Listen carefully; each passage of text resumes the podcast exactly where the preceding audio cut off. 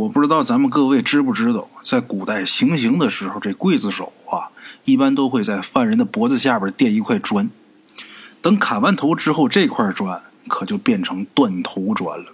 哎，据说啊，把这断头砖埋进家里边，可以保佑这家天丁进口，财源广进。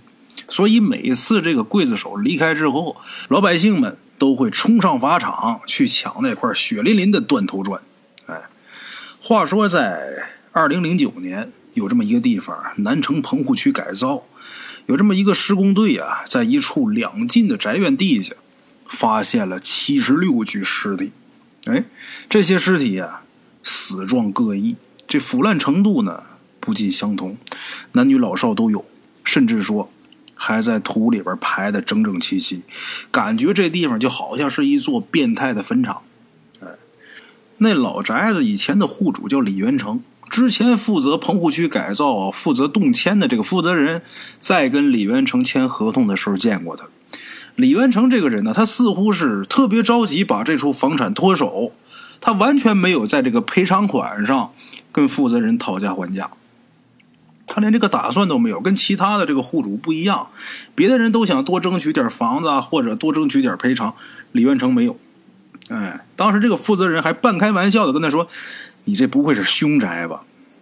李元成当时说：“放心，唯一一个在这个宅子里边去世的就是我奶奶。”李元成说：“呀，我奶奶啊，九十三岁，寿终正寝，这房子绝不是凶宅。”这时候，这个负责人就说：“那你爷爷呢？老人家还健在吗？”李元成叹了口气说：“嗨，十几年前呢，在外地出了车祸，人没了。”不过说起来，我爷爷出事儿啊，他倒是跟这老宅子有点关系。反正现在啊，合同也签完了，我就随口跟你说说。就这么的，这李元成就把曾经发生在这座老宅子里边的一些事儿跟这个负责人说了说。李元成说呀，他的奶奶嫁过来那年呐，解放战争还没打响，当时城里边盘踞着一个姓孙的军阀。也没人知道这个姓孙的军阀到底叫什么啊？这军阀唯独叫响了一个外号，叫孙片刀。哎，据说这孙片刀啊，是从打国民党部队里边逃出来的一个团长。这个人呢，没有别的爱好，就是喜欢杀头。哎，那几年呢，凡是这城里边被逮起来的犯人，都得交给这个军阀亲自上法场砍头。赶上有的时候犯人多。这一天得砍坏六七把大片刀，孙片刀这个外号就是由此而来。之前也说了，这李元成他家里边祖宅是一处两进的大院子。听这个院子的规模，大伙儿就能想象得到啊，在当时来说，他们家得算上是大户人家。在这个孙片刀的眼里，李元成他爷爷这李老爷子，那就是长着两条腿的军饷啊。逢年过节的时候，这军阀孙片刀准会把李老爷子请过去喝酒。有的时候，这孙片刀喝的兴起，就从打这牢房里边拉出几个犯人，当着李老爷子的面把这犯人的脑袋给砍得满地乱滚。说是助兴，那是假的；吓唬你才是真的。孙片刀他这么干，无非就是想提醒李老爷子，让你掏钱的时候，你可千万别含糊。哎。那年头啊，杀人杀的草率，把犯人踢倒了，这脖子底下垫一块砖，这就算是能下刀的法场了。砍完脑袋，孙片刀就把那沾满血的砖当成礼物送给李老爷子。这孙片刀还说了：“哼，兄弟，这可是断头砖，这要是放在大清朝，这可能值不少银子。你拿这断头砖在自己家院子里边随便找个地方埋了。”保准你们家能天丁进口，日进斗金。哎，正好你最近不是刚娶了老婆吗？有了这块砖，我保你一年就能抱上大胖小子啊！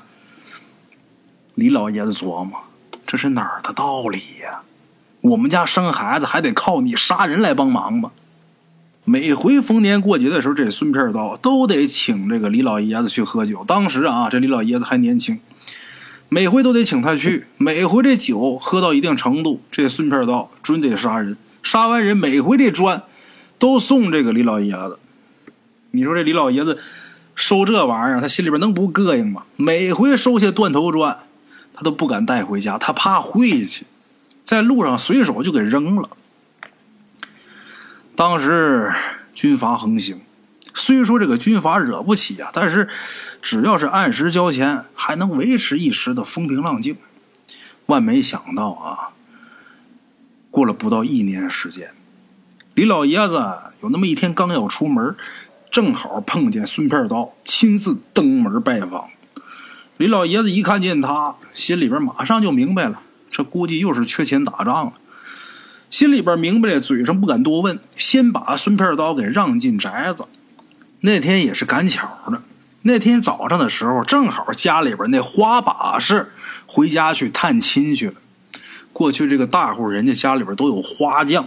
哎，这花把式回家探亲去了，回家探亲去，李老爷子他媳妇儿就当时这少奶奶李赵氏，这花把式不是回家去了吗？这李赵氏亲自给院子里边这些花浇花呢，就这么的，正好被迎面走进来这孙片刀给看了个满眼。孙片刀一看见这李赵氏，一脸阴笑。行啊，老李呀，我光知道你成亲了，我可没想到你娶了这么漂亮个媳妇儿啊！行啊，李老爷子当时眼看着孙片刀这视线在自己媳妇儿身上来回游走，他心里边能不着急吗？抢先一步站在孙片刀身前，拿手指着李兆世这鼻子，张嘴就开骂：“老爷们聊事老娘们在这杵着干什么？赶紧回屋去！”李老爷子平日里边对媳妇不错，呃，算不上百般疼爱，但是也得算得上是呵护有加。成亲这么长时间，从来没跟媳妇吹过胡子、瞪过眼。眼下，李老爷子突然间吼了这么两句，李兆氏这心里边也纳闷但是这会儿看着丈夫这个脸色啊，跟平时不一样，他没敢多说，连忙转身进屋，进后屋。当时这李兆氏啊，他不知道。这个李老爷子把他骂走，是担心这个军阀孙片刀动什么歪心思。哎，李老爷子生意人，他那骨头缝里边装的都是心眼儿。他清楚的知道这孙片刀，他是强取豪夺、杀人不眨眼的主。如果要是让他觉得我老婆长得还有几分姿色，派人把李兆氏给抢走的话，我自己一点辙没有啊。哎，就这样。那边李兆氏走没影了，这边孙片刀跟着李老爷子进屋了。进屋之后，沿着八仙桌坐下，煮水沏茶。李老爷子心想，也别等对方先开口了，反正结果都是一样的，我还不如主动点儿。李老爷子主动就说：“大帅，今儿您过来，估计是为了军饷吧？”孙片刀这时候低头抿了一口茶。也没说话。这会儿李老爷子赶紧又接话茬吧。现在兵荒马乱，我这生意啊也不好做。您宽限我几天，等我凑够了数，我给您送过去。哎，这可不打紧。这时候顺片刀把这茶杯放下。有个事儿，我先问问你：之前给你那几块断头砖，你都埋你们家院子里边了吗？李老爷子一听，心里边凉一半本来指望啊，我赶紧主动点把这位瘟神给送走就得了。没成想，他这会儿怎么又提起杀头的事儿了？呃，回大帅，埋了。这时候，孙片刀摇了摇这秃脑瓜子，说：“啊，不应该呀！我看你老婆那肚子还是平的，过这么长时间，愣是没怀上。”李老爷子这一时啊，也不知道说什么了。且不论那个断头砖到底灵不灵，反正院子里边肯定是一个没埋。哎，孙片刀要是真拿这事儿挑自己毛病，那凶多吉少。眼瞅着这对话要僵住了，反倒这个孙片刀哈哈一笑：“ 该不会是你不行吧？”当时李老爷子脸刷就红了，也不知道是气的还是臊的。孙片刀接着说：“嗨，不行你就说嘛！我府上养着几个药到病除的好郎中，你现在跟我回去，我让他们给你配几副汤药，保准让你指哪打哪。哎呦，大帅您费心了，我我没事儿这李老爷子赶紧连连摆手。你没事儿这孙片刀做了一下牙花子，那就是你老婆不行是吧？哎，那行啊，你让他跟我回去，有病一样治啊。没等这李老爷子反应过来，孙片刀站起身，往后屋开闯了，一边走一边嘴里边还念叨着：“弟妹在哪儿呢？赶紧跟我回去治病去，治好了好让你生个大胖小子。”李老爷子这会儿身上穿的是一身长衫，孙片刀一身军装，人家那个行动很便利，李老爷子穿着一身长衫呢，他不方便。紧赶慢赶，追到孙片刀身后，伸手就去拍他肩膀。大帅，真不用麻烦了。孙片刀连头都没回。哎，你的事儿就是我的事儿，弟妹的病我肯定得亲自把关。眼看这孙片刀直眉愣眼就往里边冲，李老爷子也顾不了那么多了，直接上前一把就薅住孙片刀这个后脖领子，两个人就这么站住了。怎么个意思？孙片刀让李老爷子揪住后脖领子，他站住了，回头的时候，这眼睛瞪得溜圆，问了这么一句话。他说这话的时候，这语气就跟他要砍头的时候说话那语气是一样的。我是想大帅您军务繁忙，不值当的为了我们这平民百姓浪费时间。认识我了。你还以为自己能当平民百姓呢？这孙片刀说这么一句话，这李老爷子一晃神就看这孙片刀这右手就搭在了腰间，这手指啊正好就落在手枪匣子那搭扣上。这意思够明显了，你要是再拦着，你这脑门就得吃枪子儿。眼看这李老爷子啊不吱声了，孙片刀咧嘴一乐。你看看，这就对了嘛！咱们俩什么关系？千万可别见外。这会儿李兆氏啊，正在这屋里边坐着呢，就琢磨丈夫今天到底怎么了。刚才因为什么吼我那两句？正琢磨着呢，结果突然间就看见在院子里边见过的那大秃脑袋壮汉就闯进来了，不由分说一把。把自己的手腕就给叼住了，好弟妹，跟我回帅府治病。李兆是直蒙圈呐，他长得那么瘦弱，这孙片刀以五大三粗的军人，就觉着自己这右胳膊呀被拉的就好像这肉撕裂了似的，生疼，整个人呢就好像一个破包袱似的，就那么就给扯出门外了。李老爷子这会儿在后边跟着。拉也不是，喊也不是，三个人拖拖拽拽走到院子里边，眼瞅着自己的结发妻子声嘶力竭的这么喊。要是等孙片刀真把这李兆世给拖出这个宅子，那铁定是这辈子也别想再见着人了。情急之下，李老爷子抄起院里的一花盆，抡圆了就砸在孙片刀这后脑勺上了。这花盆啊，应声而碎。这一花盆你要是砸一个文弱书生，可能管点事儿。孙片刀久经沙场的一个军阀，这一花盆没砸到。这孙片刀拿手抹他一下自己后脑勺上这血印之后就跟看死鬼似的瞪着李老爷子：“打我，老子他妈毙了你！”说话间，这孙片刀啊就要伸手去掏腰间那枪。这是到了要命的节骨眼了，就算这李老爷子再怂蛋，那也不能傻呵呵、直愣愣等着对方开枪啊！这会儿三个人呢，在院子里边这花圃这地方站着。这花圃呢是一块泥土地，这地上呢插着这花把式，平时干活用的一把泥抹子，类似于像那种小铁锹。哎，就像现在大伙儿看这个网上有卖那种工兵铲似。哎，李老爷子情急之下拎起这泥抹子，对准孙片刀这哽嗓咽喉，用力这么一挥。虽然说这泥抹子它没开刃，但是好歹它是块铁片儿啊！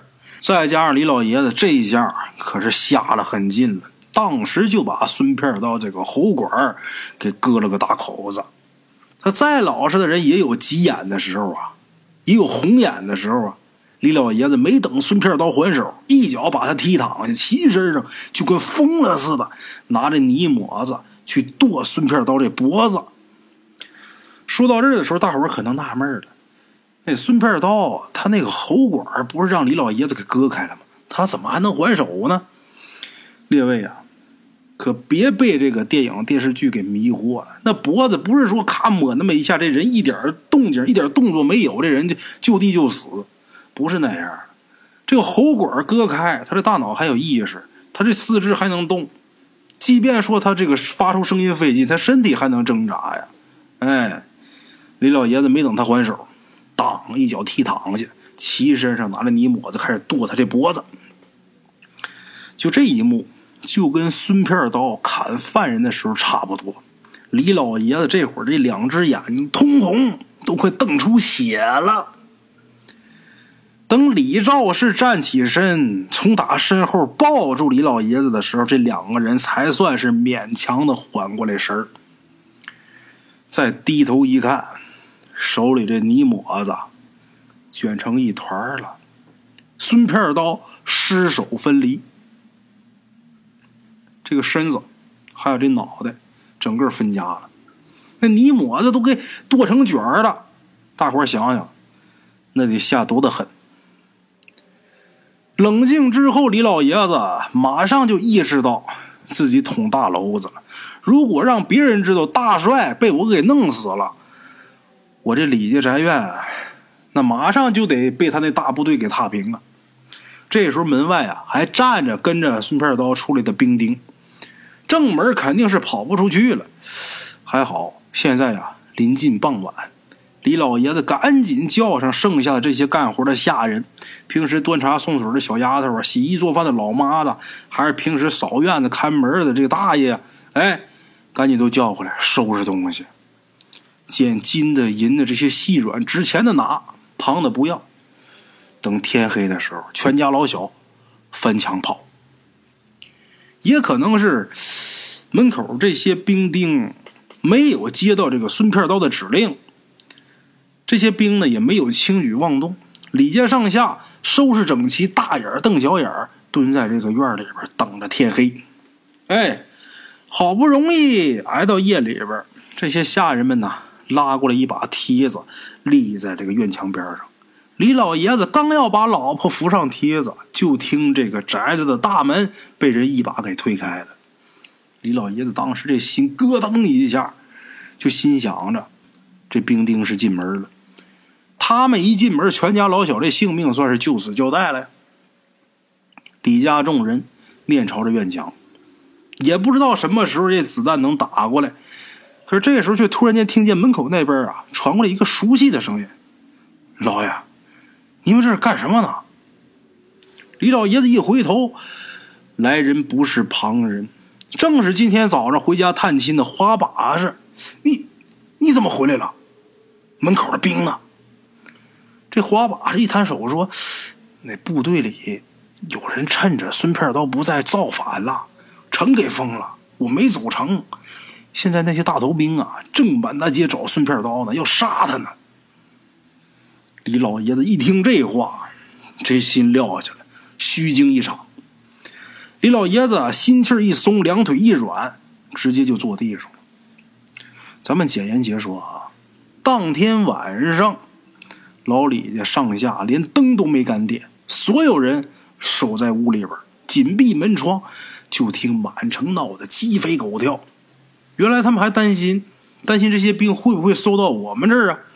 可是快到天亮的时候，这城里边突然间安静了，一片死寂。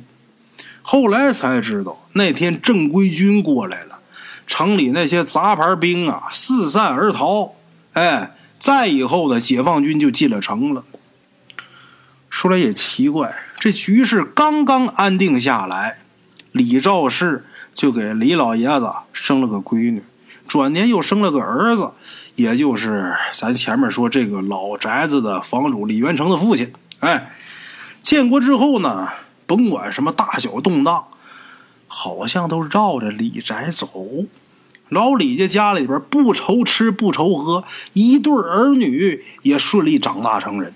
哎，又过了几年，大女儿嫁到了别的省，二儿子留在了本地，继承了李老爷子的衣钵，做生意。哎，这生意做的那是风生水起。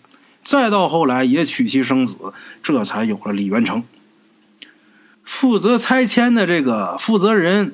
听李元成说到这儿，给李元成续了杯水，就说：“兄弟，如果你说这些都是属实的话，那就证明一开始你没说实话呀。你说你们家这宅子里边就死了一个人，是你奶奶，那不对呀。那最少还有个孙片刀的呀。”李元成说：“呀，哎，我可没编瞎话啊！最开始我说的是去世。”去世的只有我奶奶李兆氏一位，孙片刀那是被砍死的。这负责人这一琢磨，好像少了点什么。不对呀，你不是说你爷爷的死也跟这老宅子有关系吗？刚才这段你说的这里边没有啊？李元成这会儿啊，把杯子里这水一饮而尽。别急呀，还有后话。改革开放以后，老李家这日子过得是越来越红火。李元成的父亲三天两头的去外地跑生意，媳妇儿呢留在老宅子里边跟李老爷子他们一起住。李老爷子呢虽说是年事已高，但是也是一个闲不住的人，经常出门找几个老哥们打打牌、喝喝酒。有那么一天夜里，李老爷子在外边喝多了。迷迷糊糊往家走的时候，一不小心在路上就撞翻了一老太太。这老太太这体格比他可小了不少啊！李老爷子把这老太太撞倒，刚要把人家给搀起来，结果地上这位说话：“你们家发的都是邪财，我都看见了。”这李老爷子也是个倔老头，这么大岁数了，年轻时候又经历那么多。这会儿碰上一个素不相识的人，就这么诋毁我们李家，老爷子当时就不乐意了。什么玩意儿你就看见了？我们一家老小赚的都是干净钱，你别放屁啊！邪财就是邪财，不敢承认也没用。李老爷子一听这话，一股无名火腾的就顶上来了，一把薅住老太太这衣领，刚要抡拳头揍这老太太，突然间又愣住了。怎么的呢？李老爷子借着这朦胧的月光。清楚的看见老太太这眼眶里边是两个黑窟窿，根本就没眼球。他连眼球都没有，他怎么看到的？老太太这会儿破口大骂：“你们老李家丧良心了，害人性命发邪财！”李老爷子原本呐有点酒劲儿，这会儿这点酒劲儿直接被这老太太一嗓子给吓没了。黑灯瞎火的，碰见这么一个邪门瞎子，心里边发毛啊！这会儿顾不上心里边发毛，赶紧转身往家跑。跑的时候还能听见这瞎老太太在他身后叫：“哎，邪财守不住，你们一家早晚都得还回来。”事后，李老爷子喝酒的时候跟朋友提过这事他的朋友听完之后，这脸色呀，瞬间就变得特别白。老李，你撞到的可能是六姑婆。谁呀？没听说过呀？你们家亲戚？什么？我们家亲戚？六姑婆是咱们这儿最有名的神婆呀！你别看她眼瞎，看事可准着呢。他老人家轻易不出山呐。没想到大半夜叫你给碰着了，就是不知道这事儿是福还是祸呀。李老爷子听他朋友说完这一席话，当天那个酒兴啊，瞬间就没了。哎，话说李元成七岁那年，李老爷子一个远房的堂弟死了，老头就寻思着，这么多年没和亲戚们来往，正好见见家族里边剩下的老人，借着这个劲儿，李元成他爸就开着车带着老头出城了，正好呢。一个月以前，家里边人嫌这老宅子太旧了，叫了一个小施工队，适当的做一下翻新。这个李老爷子还有李元成他爸，李元成他爸不是开车带着老爷子去参加他堂弟那葬礼去了吗？这会儿呢，李元成他奶奶就留在家里边监工，还有李元成他妈。哎，一想到家里老人这腿脚不灵光，年轻人平时啊也都在忙工作，没有时间料理花圃。李元成他妈呀，索性就叫这个施工队把院子里边的花圃给平了。平完之后，腾出一空间，还能给孩子们搭一个篮球框之类的玩物啊！哎。这花圃里边那个土啊，都是养花用的松土。这松土上面不能直接铺水泥。这个如果在这个松土上直接铺水泥的话，它到时候肯定得裂。这施工队得先把这花土给搭出去，然后再回填别的东西，或者小石子啊，或者其他的东西啊，之后再在上面铺水泥。哎，里边再掺点钢筋，得这么弄。就在运这个土的时候啊，也不知道怎么的，就掉出来一块老砖。这块老砖落在地上之后，摔得粉粉碎。这个李元成他妈倒是没觉得怎么回事，不就是一块砖吗？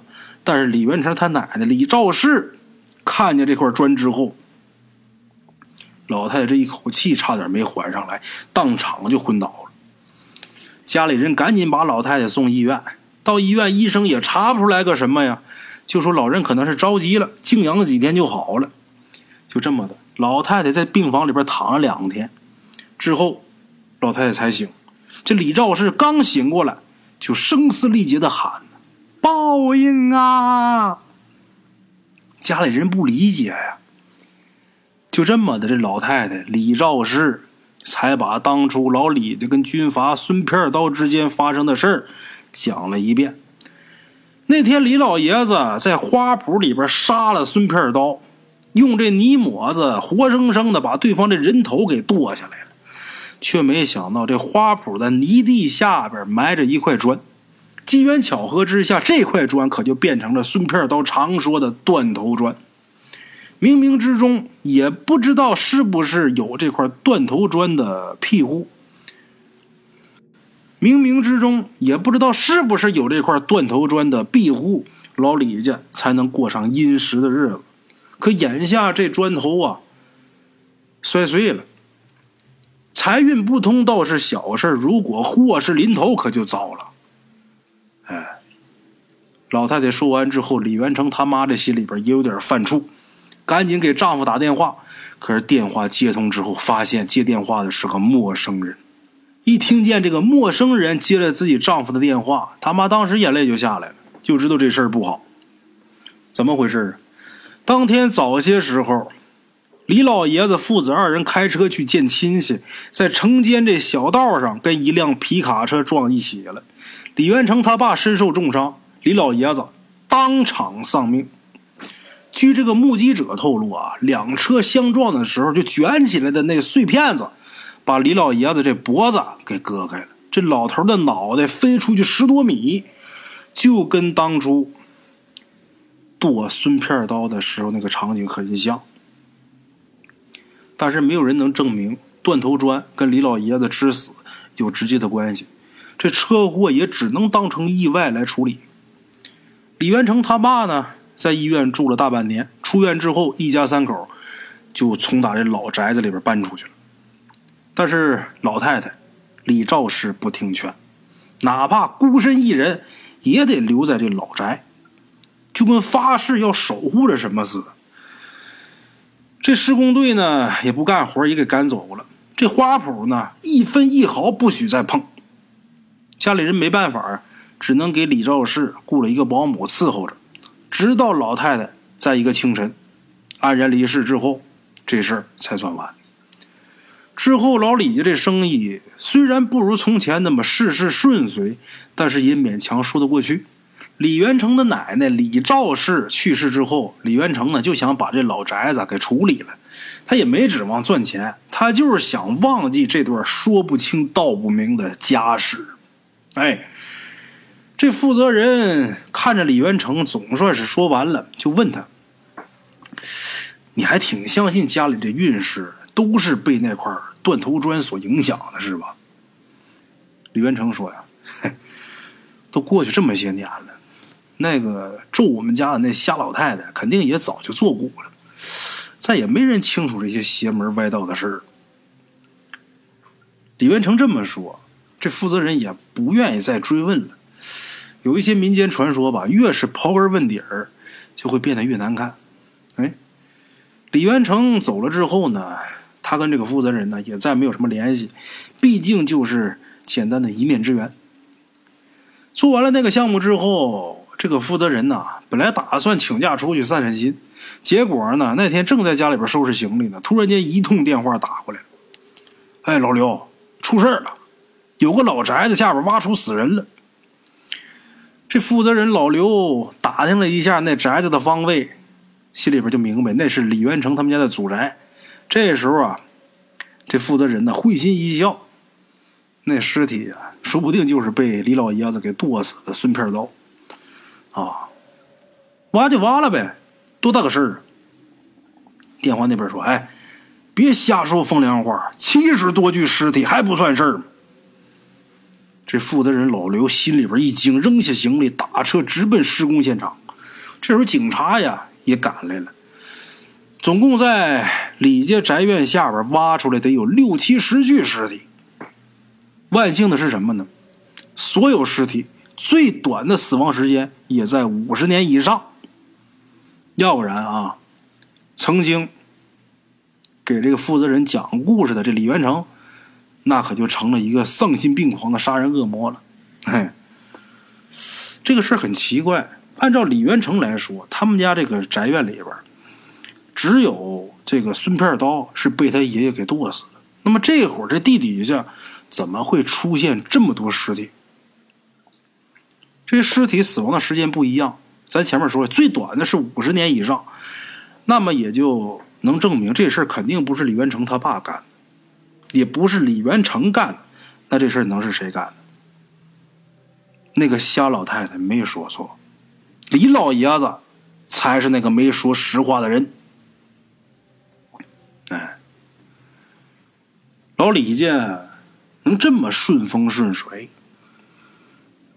跟这个断头砖有一定的关系。